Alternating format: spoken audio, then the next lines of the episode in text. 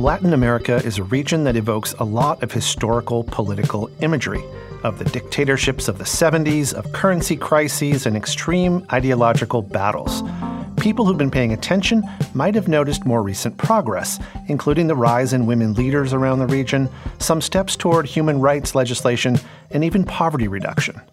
The Monitor's Erika Page is now in Buenos Aires, Argentina, and she joins me today to talk about her recent reporting from neighboring Uruguay, a democratic success story by several measures.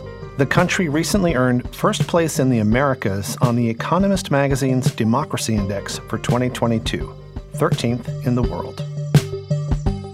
This is Why We Wrote This. I'm Clay Collins. Welcome back, Erika. Thanks for having me.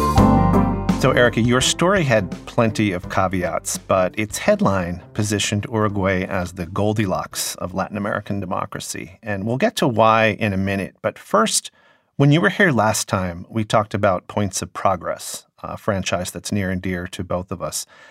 Did honing your skill as a progress watcher set you up for your current role and maybe even for reporting this story?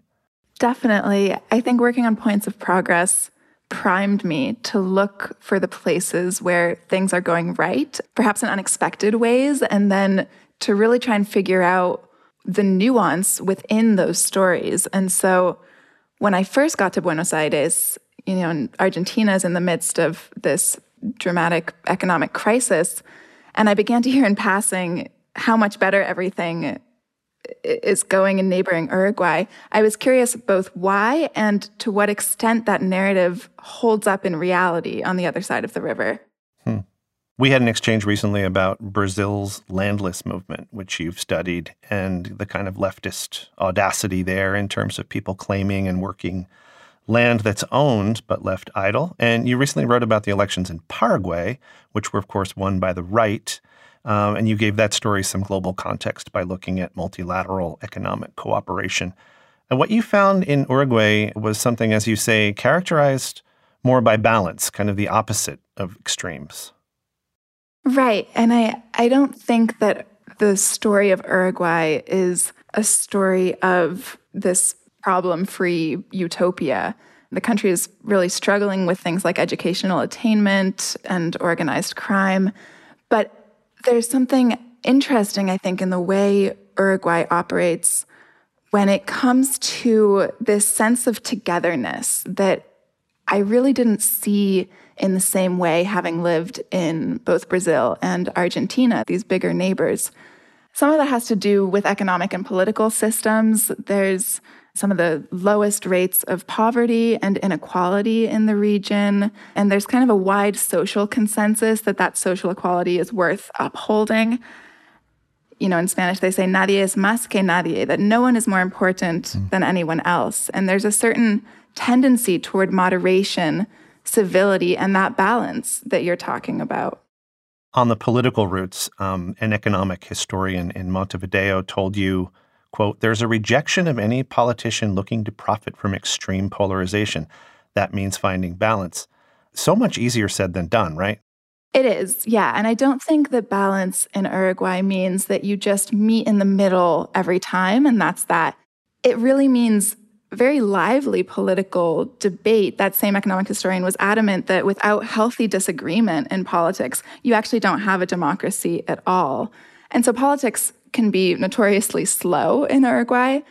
But there is a sense that in politics, just as in social activism, the main goal is not about squashing the other side with your own argument. It's not about getting caught up in personal attacks, but to focus on the larger picture at hand, the common good. And there's a sense within politics that no one should lose out too badly no matter what the policy is going to end up being.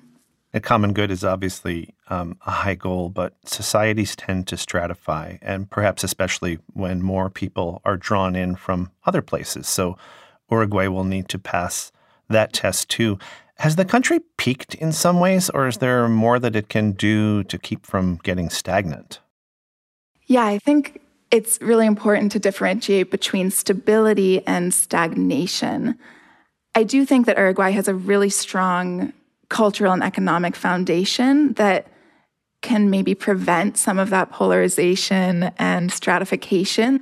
But there's also a sense that Uruguay can actually be raising its bar higher. You know, there's a joke in Uruguay that Argentina, for example, only exists to make Uruguayans feel better about themselves. Mm. And so some of the people I spoke with were saying Uruguay doesn't do itself much of a favor by comparing itself to some of the countries that are dealing with really difficult uh, economic and political problems. And, you know, I think Uruguay is in a pretty interesting position right now to act as a model, not just regionally, but also worldwide, considering the role that balance and moderation have played in its economic, political, and even environmental systems. Uruguay is one of the few places that is closest to achieving a reasonable standard of living for its population with a carbon footprint that most developed nations would find enviable. And I think that's the kind of narrative that can have power on a global scale, even in a small place like Uruguay. Hmm. We're talking about Uruguay in relation to other countries and how things are going. The, the government is reforming the retirement system, uh, raising the age from 60 to 65. Unlike in France, nothing seems to be on fire. Is that another indicator of a very conciliatory culture?